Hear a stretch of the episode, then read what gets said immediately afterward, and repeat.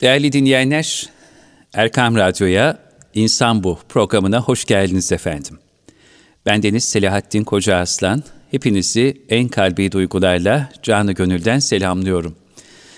İnsan Bu programında Gaziantep Hasan Kalyoncu Üniversitesi öğretim görevlilerinden klinik psikolog Mehmet Dinç hocamla beraber huzurlarınızda oluyoruz. Bugünkü İnsan Bu programımızda Mehmet Dinç hocamızla telefon bağlantısı gerçekleştireceğiz ve insan bu programını inşallah e, bu bağlantı üzerinden siz değerli dinleyenlerimize ulaştıracağız. Telefon hattımızda Mehmet Dinç hocamız var. E, hocam merhabalar, hayırlı huzurlu anlar diliyorum efendim. Merhabalar Selahattin Bey.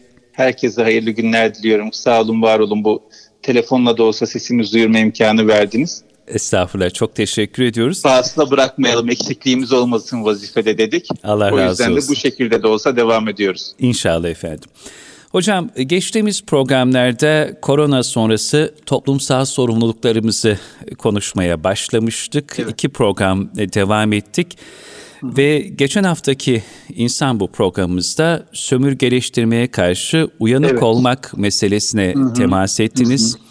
Ee, evet. Bu konuyla ilgili değerlendirmeleriniz oldu. Çok güzel hı hı. geri dönüşler, e, güzel mesajlar aldık. Ve programın içerisine dediniz ki önümüzdeki hafta özellikle sömürgeciliğe karşı içeriden nasıl görünüyorum evet. ve sömürgeciliğe karşı bağımsızlık meselesini Hı-hı. konuşalım dediniz bu hafta için. Evet.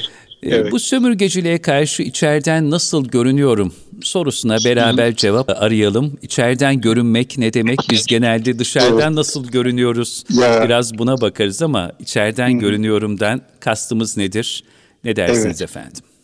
Şimdi e, içimizi bir şekilde dolduruyoruz yaşarken. Yani gördüklerimizden, duyduklarımızdan içimize bir sürü şeyler doluyor. Fakat bu doldurduklarımız nasıl görünüyor meselesini ciddi bir şekilde kontrol etmemiz gerekiyor zaman zaman. Nasıl dış dünyamızda temizlik yapıyoruz? Kirlenmiş bir vücudumuzun bir parçası varsa temizliyoruz ya da e, başka bir sıkıntı varsa onun üzerinde duruyoruz. Aynı şekilde iç dünyamızda da kirpas varsa, düzensizlik varsa, dağınıklık varsa onu düzeltmemiz lazım. Evet. Dışarıdan nasıl görünüyorum sorusunun peşine çok düşüyoruz. Bunu hı hı. etrafımıza da soruyoruz ve sık sık aynaya bakıyoruz. Günde en az bir defa aynaya bakıyoruz. Ve aynaya bakarken belli bir gayemiz var. İşte dağınık olmayalım, hı hı. kirli görünmeyelim. E, kötü görünmeyelim diye e, dışarıdaki görüntümüz iyi olsun derdimiz var. Bu tabii önemli yani e, dünyada sağlam bir şekilde, doğru bir şekilde yaşamak isteyen insan temiz olsun, düzenli olsun, doğru olsun, iyi görünsün. Bu önemli bir şey. Ama daha da önemli bir şey var. İki cihanda doğru yaşamak isteyen insan hem dışarıdan doğru güzel düzenli görünsün hem içeriden doğru güzel düzenli görünsün.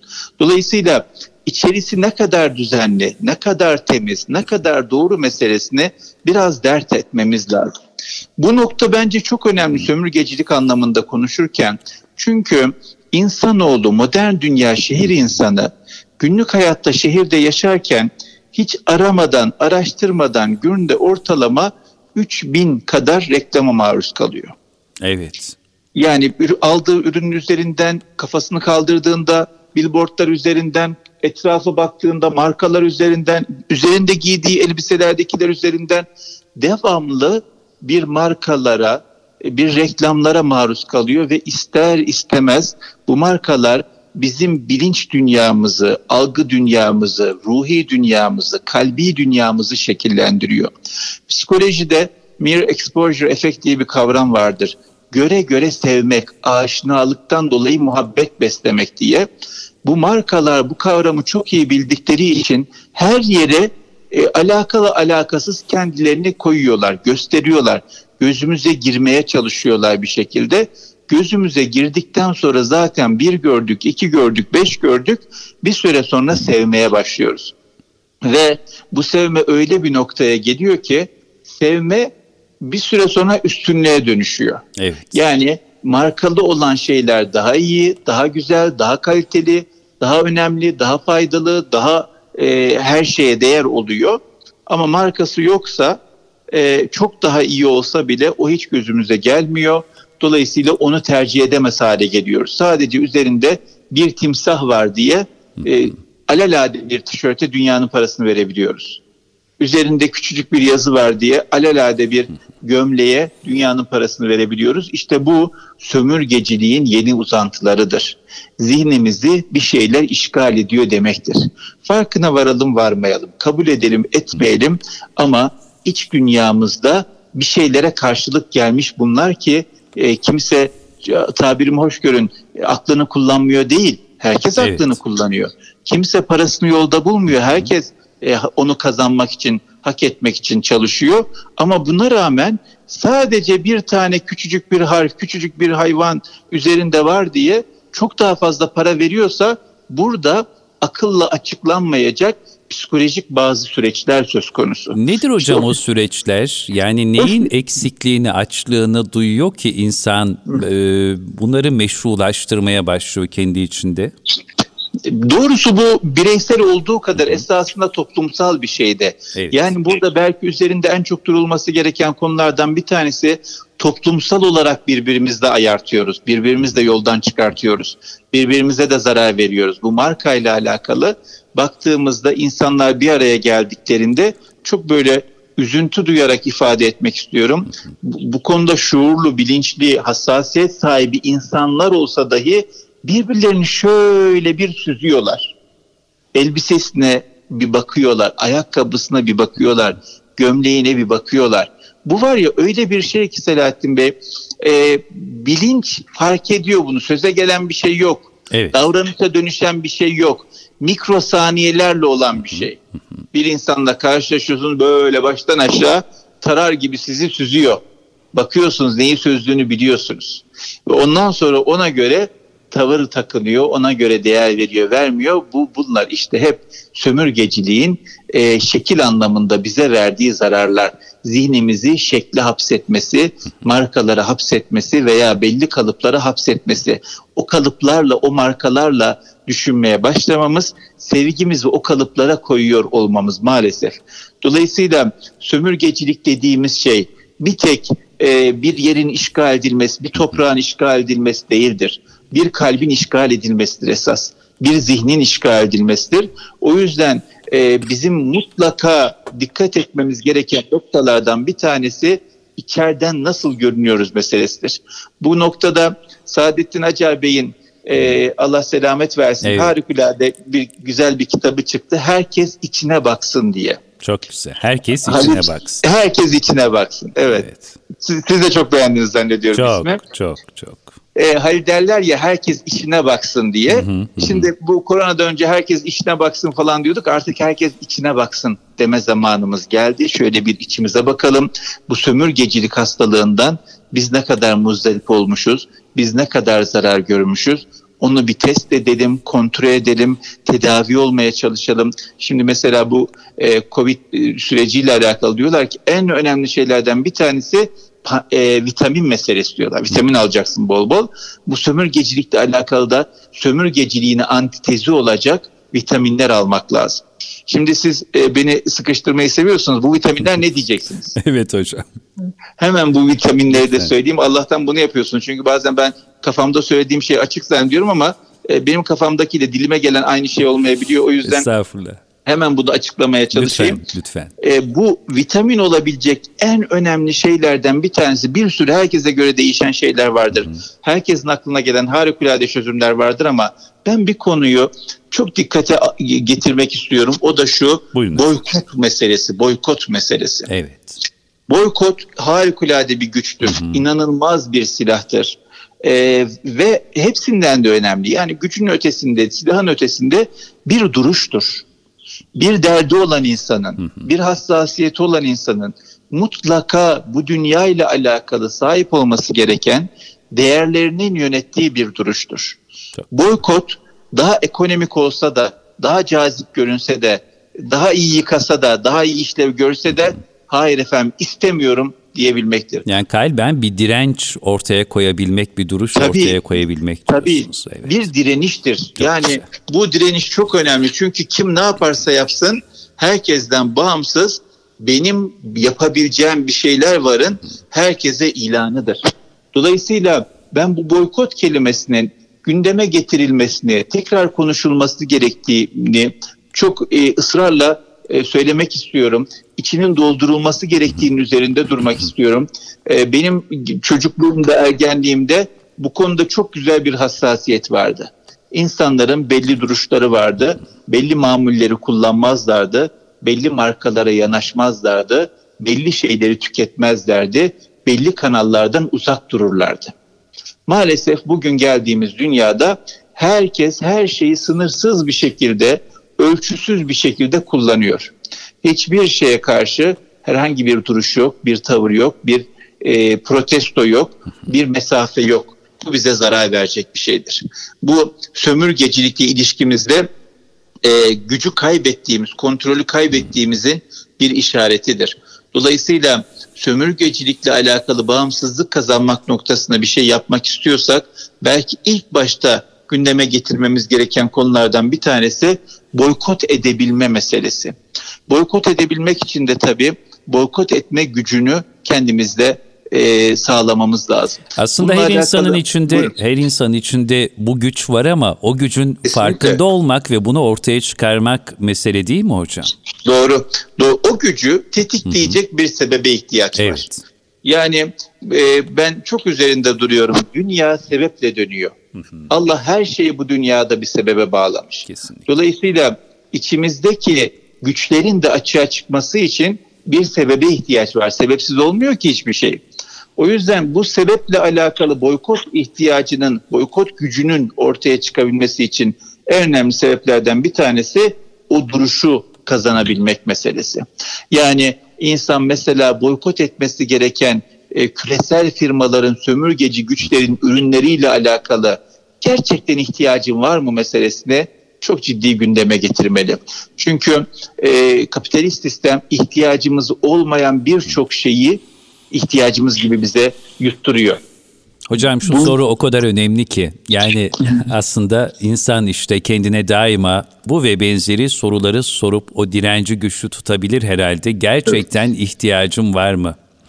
O kadar ihtiyacımız olmayan ama onda da var bende niye olmasın e, o benim neyim eksik mantığından yola çıkarak dolaplarımız, odalarımız, et, e, e, etrafımız o kadar çok ihtiyacımız olmayan, kullanmadığımız şeylerle dolup taşıyor. O yüzden biraz evet. siz bizi sade hayata da davet ediyorsunuz aslında bu anlattıklarınız. Çok güzel ifade ettiniz. Evet. Bununla alakalı Dövüş Kulübü diye bir film vardır. Hı hı. Orada çok böyle güzel bir cümle geçer. Diyor ki sahip olmadığımız parayla sevmediğimiz insanları etkilemek için ihtiyacımız olmayan şeyleri alıyoruz diyor.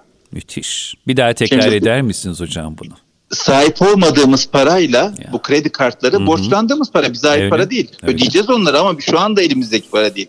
Sahip olmadığımız parayla sevmediğimiz insanları etkilemek için ihtiyacımız olmayan şeyleri alıyoruz diyor.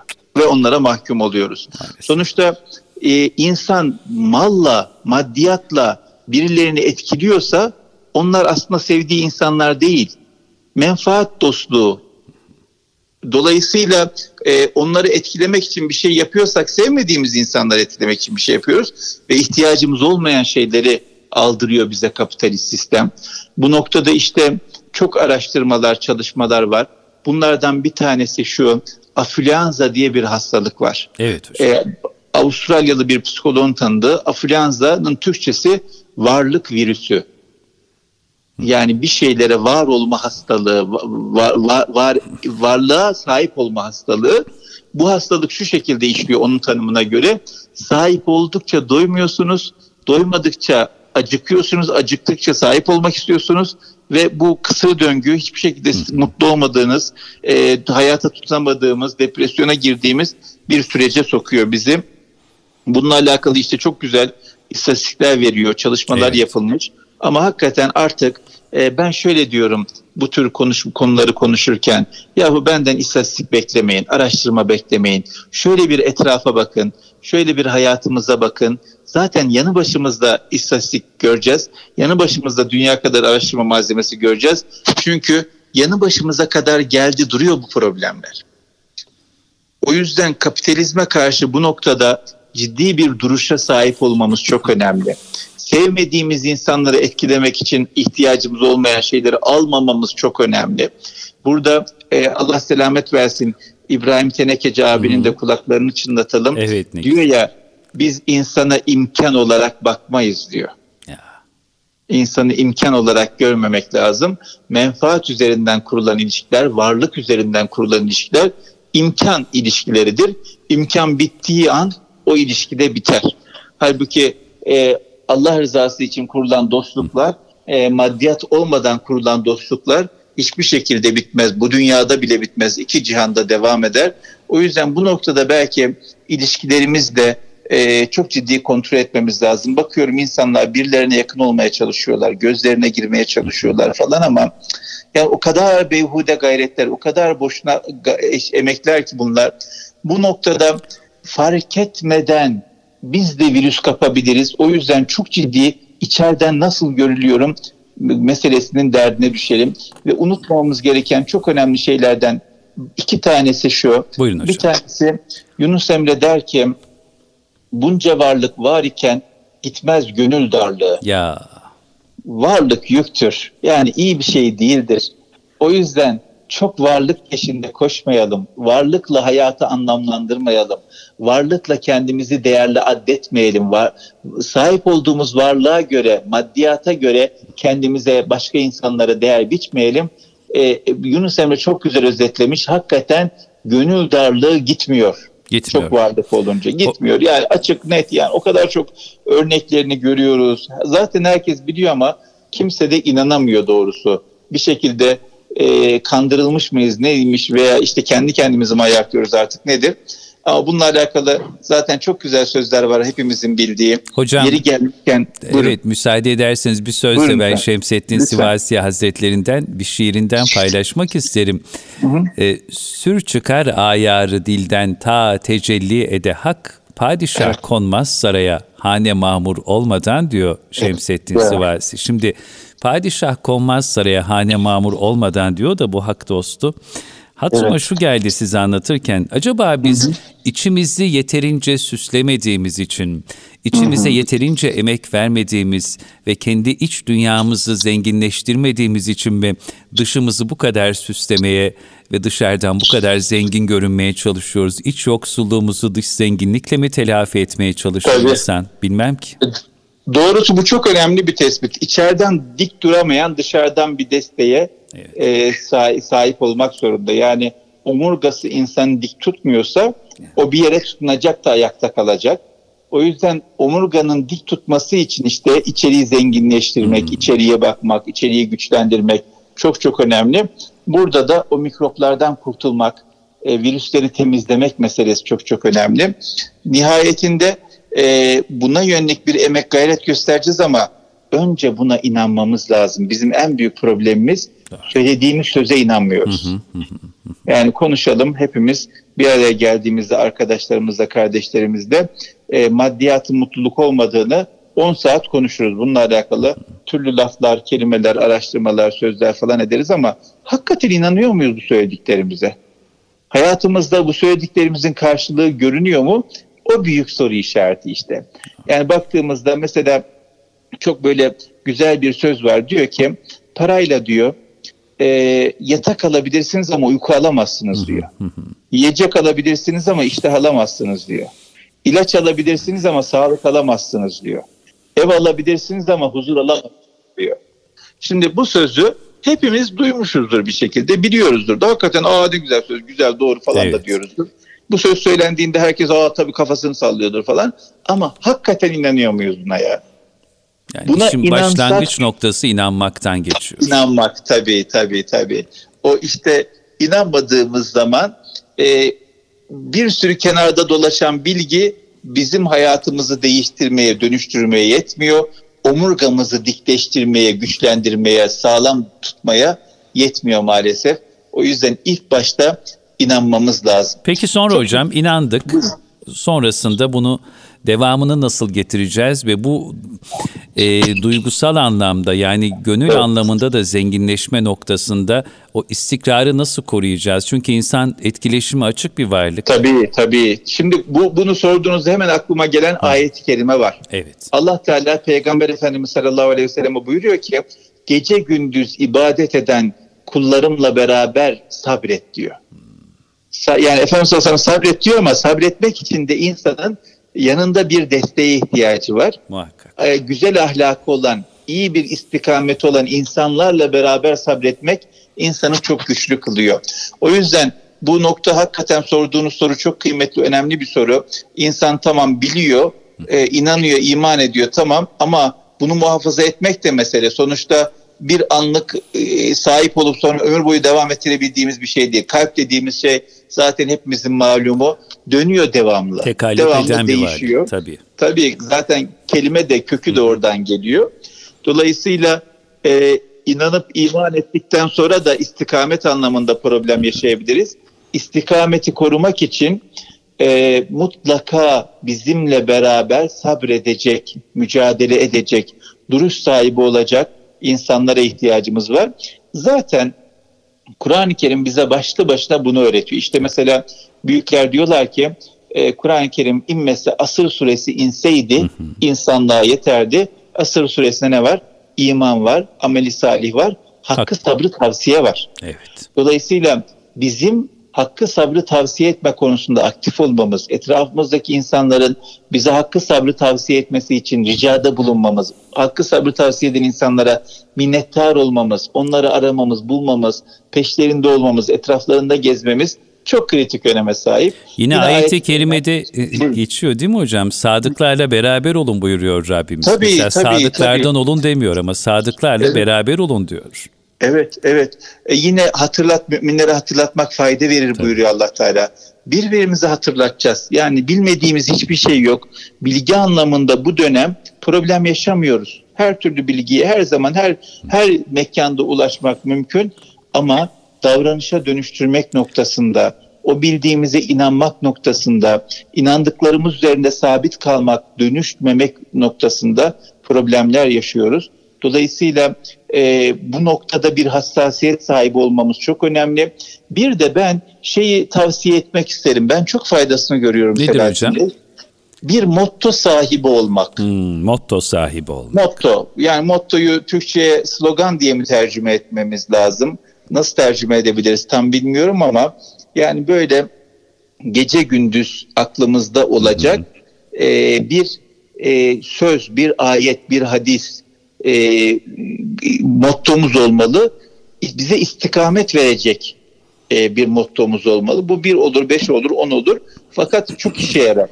Bununla alakalı ben bir film seyretmiştim. Çok etkilenmiştim. E, çok meşhur bir film. Momento diye bir film. Evet. Çok da ödül aldı böyle bayağı dikkat çekti. 10-15 sene önceki bir filmdir. Adamcağız kısa süreli hafıza kaybına uğruyor.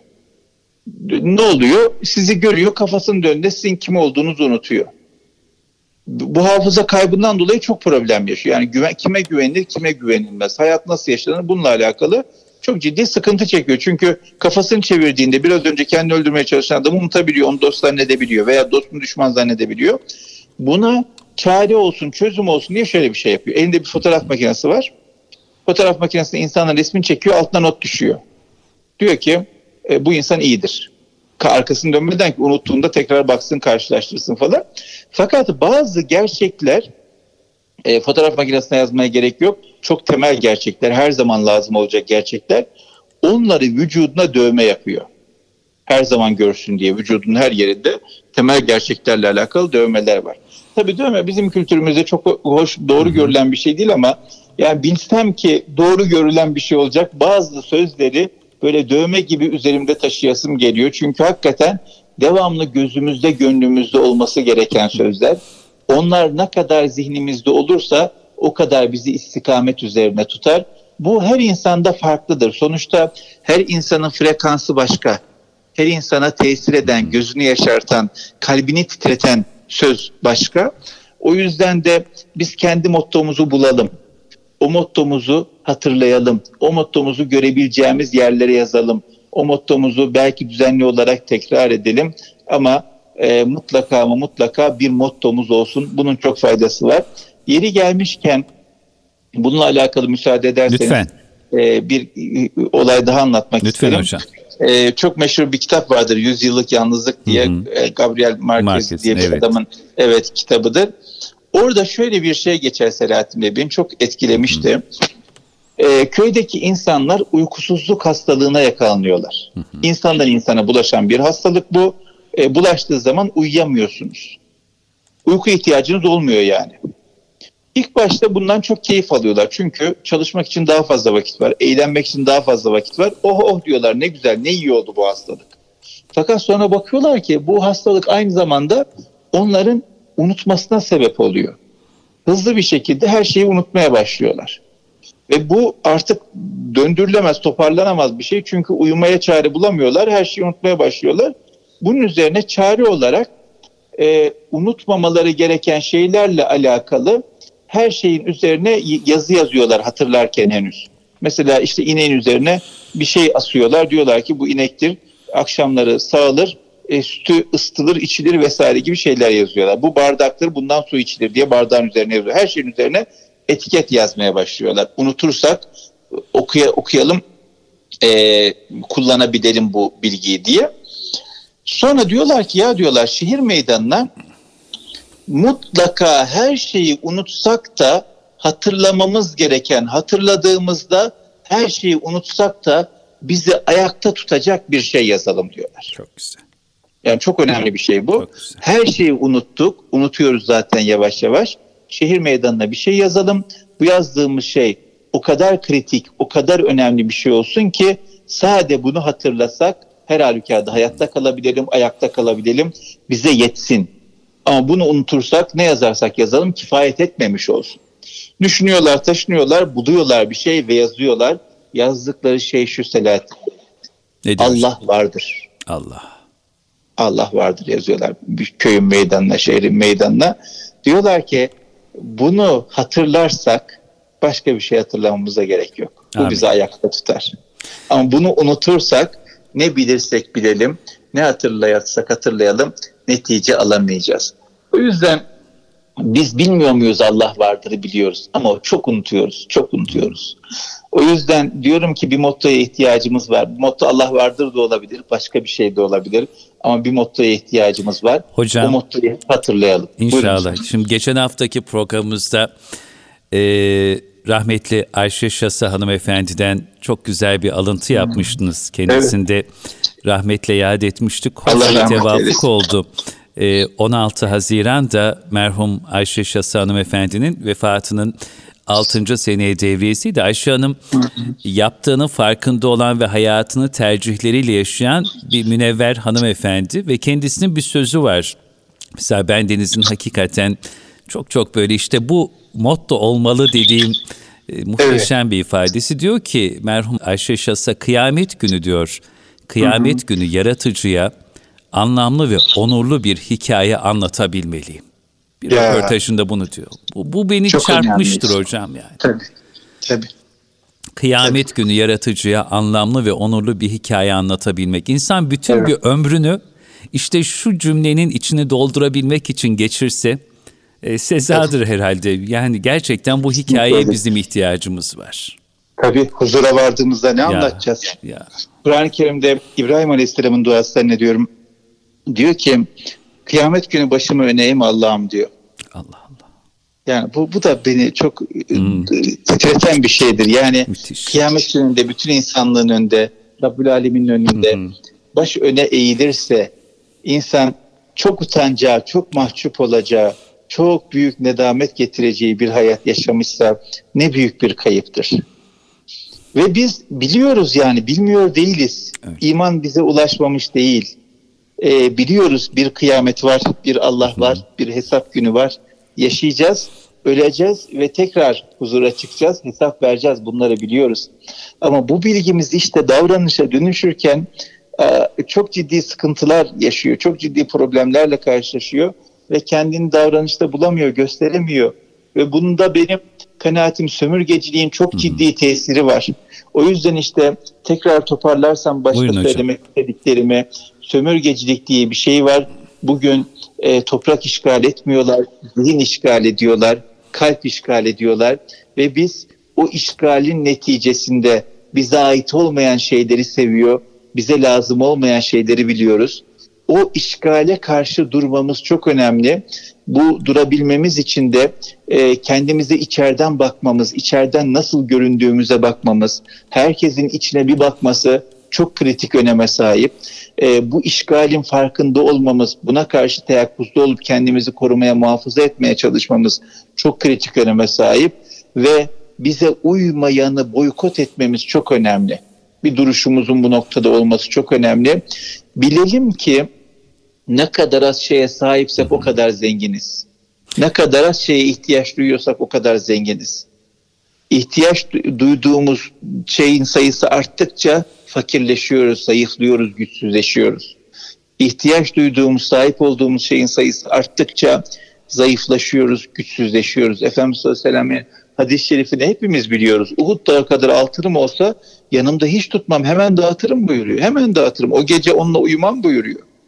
O kadar hızlı bir şekilde dağıtır. Uhud dağı kadar altın. Bunu bizim peygamberimiz örnek alacak olan bizleriz. O yüzden bildiklerimizi davranışa dönüştürme, kalbimizi özgürleştirme, zihnimizi özgürleştirme anlamında bir vazifemiz var. Bu vazifeyi ne kadar ciddiye alır, ne kadar hızlı bir şekilde bu vazifenin gereğini yerine getirirsek o kadar işte sizin örnek verdiğiniz Ayşe Şas Hanımefendinin Allah rahmet eylesin dediği gibi huzura vardığımızda anlamlı bir hikaye anlatabiliriz yaratıcımıza. Evet. Ama öbür türlü hep ah edeceğiz. Doğru. Bunun için de hocam e, kalbimizi güçlü kılmamız gerekiyor. Şair evet. Dilaver Cebeci'nin Sitare şiirinde geçen bir mısra vardır. E, ve kim bilir kaç zamandan beridir kalbimi öğütlüyorum. Durup durup ıssız yerlerde. Güçlü ol ey kalbim güçlü ol. Daha çok işimiz var diyorum diyor şair. Yani işte o kalbi güçlendirmek biraz bu anlattıklarınızı sadece sözde değil, özümüzde iyicene benimseyip hayatımızda ete kemiğe büründürmek de olacak kanaatindeyim hocam. Evet, evet. Ee, müsaadeniz olursa Lütfen. bitirmeden e, bir şey gördüm dün, bir söz gördüm dün. Hmm. Böyle o da mesela dedim ya bazı sözler e, insanı çarpar. Beni çarptı. E, diyor ki e, ne uçurumlar talip oldu da şeyhim bırakmadım kendimi. Pardon. Ne uçurumlar talip oldu da bırakmadım kendimi şeyhim diyor. Çok böyle titreten hmm. bir şey e, bir söz. Çok güzel ifade edilmiş. E, bize bir sürü şey talip oluyor dünyada ve bunların çoğunluğu uçurum. Fakat bize talip oldu diye uçurumlara atlamamıza gerek yok. Bırakmayacağız kendimizi. Hocam bir kitabı bir kitabınızın ismi Bırakma kendini. Evet. Yani evet. hakikaten durup durup bizim kalbimize bunu da öğütlememiz gerekiyor. Çünkü çabuk düşüyoruz. Modumuzu çabuk düşürüyoruz. Çabuk evet. etkileniyoruz ama o direnci hep güçlü tutmak, iç direncimizi diri ve sağlam tutmak, kendimizi bırakmamaktan geçiyor. Evet. İnşallah bırakmayalım kendimizi. İnşallah, inşallah. Yani bir de burada e, bir nokta çok önemli. Buyurun hocam. E, bir dalga var diye o dalganın peşine gitmek zorunda değiliz. Hı hı. O dalganın e, ardı sıra ona e, ram olmak zorunda değiliz. Karşı durabiliriz.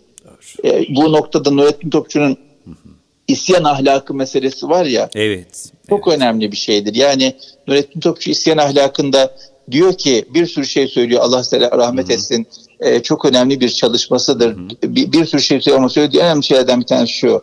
Ee, isyan ahlakında insan olan bunu yapmaz yok yalnız. İnsan olan bunu yaptırmaz da var. İsmet Özel'in de evet Hı-hı. isyan şiiri var. Bu noktada e, mevcut sömürgeciliğe karşı bir isyan çok önemli. Ama bu isyan bugün topla tüfekle olacak bir isyan değil çünkü savaş topla tüfekle değil. Doğru. İşgale karşı durmak meselesi işgal zihne yapılıyorsa, kalbe yapılıyorsa orada isyan zihnin ve kalbin özgürleştirilmesidir. Yani bugünkü isyanımız zihnimizi ve kalbimizi özgürleştirme çabamız olarak karşımızda duruyor hocam. Evet, evet. Ve ne kadar insanı da özgürleştirebilirsek o kadar e, isyan edebilmiş, hakkıyla doğru bir şekilde isyan edebilmiş, sömürgecilikten kurtulmuş, uzak durmuş olabiliriz. Evet. Hocam Alvali Efe Hazretleri'nin Allah bizi insan eyleye diye çok güzel bir sözü vardır. Amin. bu, bu anlattıklarınızdan sonra hatırıma geldim. İnşallah Amin. bu iç direncimizi güçlü tutarak gerçek manada İnşallah. o insanlık kıvamını yakalayabiliriz. Çok teşekkür İnşallah ediyoruz efendim. kıymetli ben hocam. Dolu ederim. dolu bir sohbet oldu. Sizinle telefonla İnşallah. yapılan program dahi hakikaten çok zengin, çok bereketli ve anlarımıza İnşallah. değer katan insan bu programı oluyor. Allah razı olsun efendim. Sizden Allah razı olsun. Çok teşekkür ederim. Sağ olun, var olun. Biz teşekkür ediyoruz. Kıymetli dinleyenlerim, değerli dostlar, Erkam Radyo'da İnsan Bu programında Hasan Kalyoncu Üniversitesi öğretim görevlerinden klinik psikolog Mehmet Dinç hocamla beraber e, huzurlarınızdaydık. Bu sefer aynı stüdyo ortamında değildik. Hocamla telefon bağlantısı üzerinden te, yayınımızı gerçekleştirdik ama eminim yine e, kalbinize dokunacak, anlarınıza değer katacak, oturup bazı şeyleri yeni baştan düşünmemize vesile olacak bir sohbet olmuştur. Programımıza göstermiş olduğunuz alaka için sizlere de çok teşekkür ediyoruz. Sizler adına da kıymetli hocamıza şükranlarımızı sunuyoruz. Yeni bir insan bu programında tekrar birlikte olabilmek dileği ve duasıyla. Allah emanet olun. Kulağınız bizde olsun efendim. Hoşçakalın.